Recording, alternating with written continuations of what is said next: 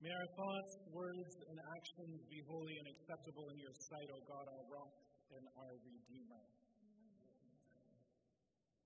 It's good to be in this space with you this morning.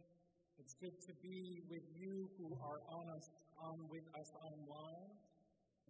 I love Thanksgiving. It's such a beautiful holiday, a day when we gather with friends and family people that we haven't seen in a while. We share our favorite foods, we listen to each other's stories, we gather around a table together and just spend some time.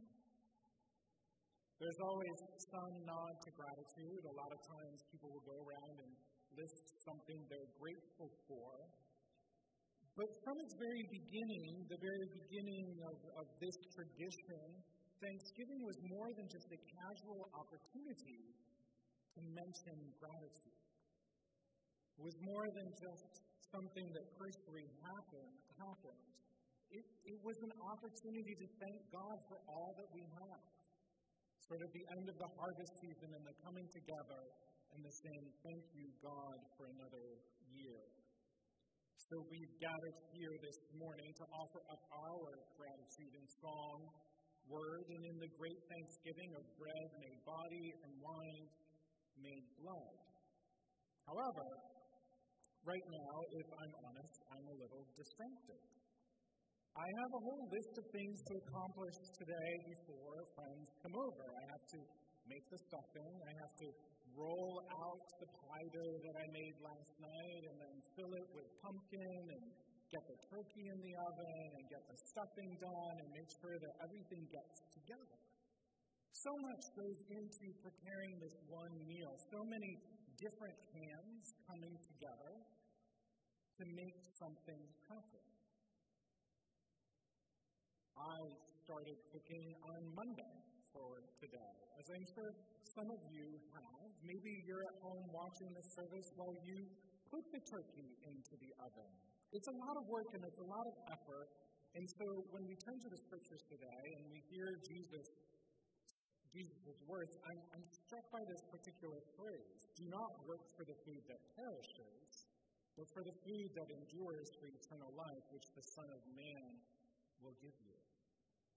I think of why it sticks out to me so much on this particular day is because we do work so hard for the food that perishes, especially today.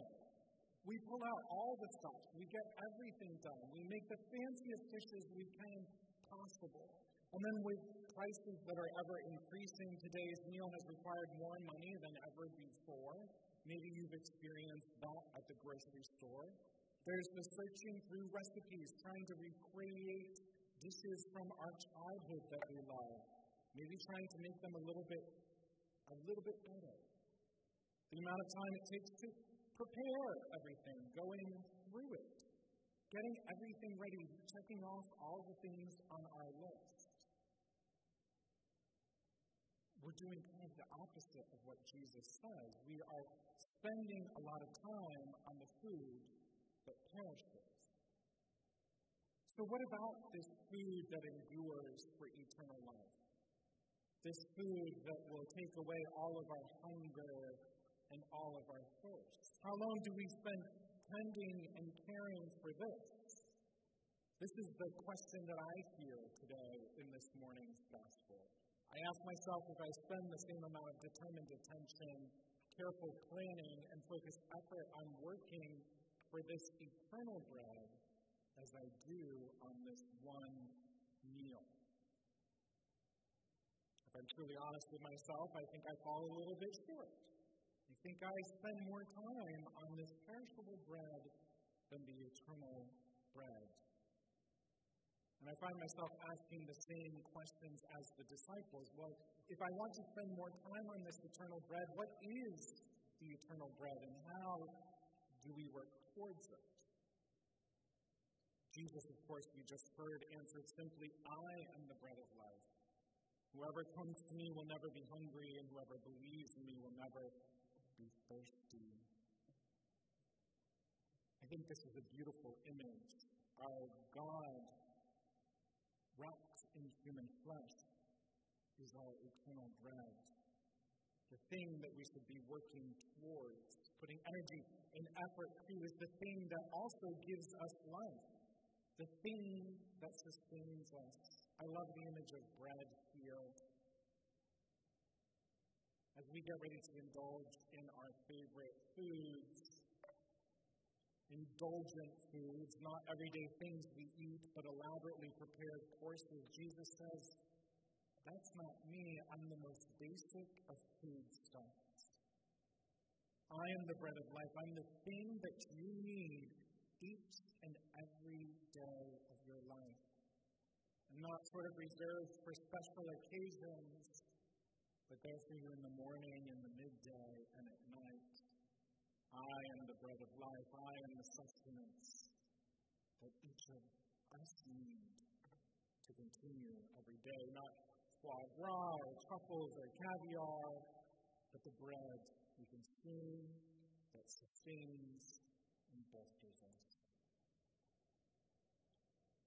And it is this bread, this everyday sustenance we should work towards, the food that we should prioritize. This is the bread we should come to with all of our hungers in thirsts. Christ, the bread of life, is the one in whom we find life. I think the image is so simple because the action is so simple. And in its simplicity, it makes it difficult to do. Because all it is is coming to the feet of Jesus, coming to this table, taking a moment to stop and to be in the presence of God wherever we are. Sort of our journey here on earth to be pointed towards this, towards Jesus, towards becoming more and more like the living bread we consume. As frequently said, You are what you eat. And here, as we consume living bread, as we consume the bread of life, our journey should make us more like Christ each and every day. This is the completion of gratitude. Being grateful isn't just a feeling, some words that we say, not something just reserved for this one day for, out of 365 just for today, but real gratitude is an acknowledgement of our dependence on the bread of life.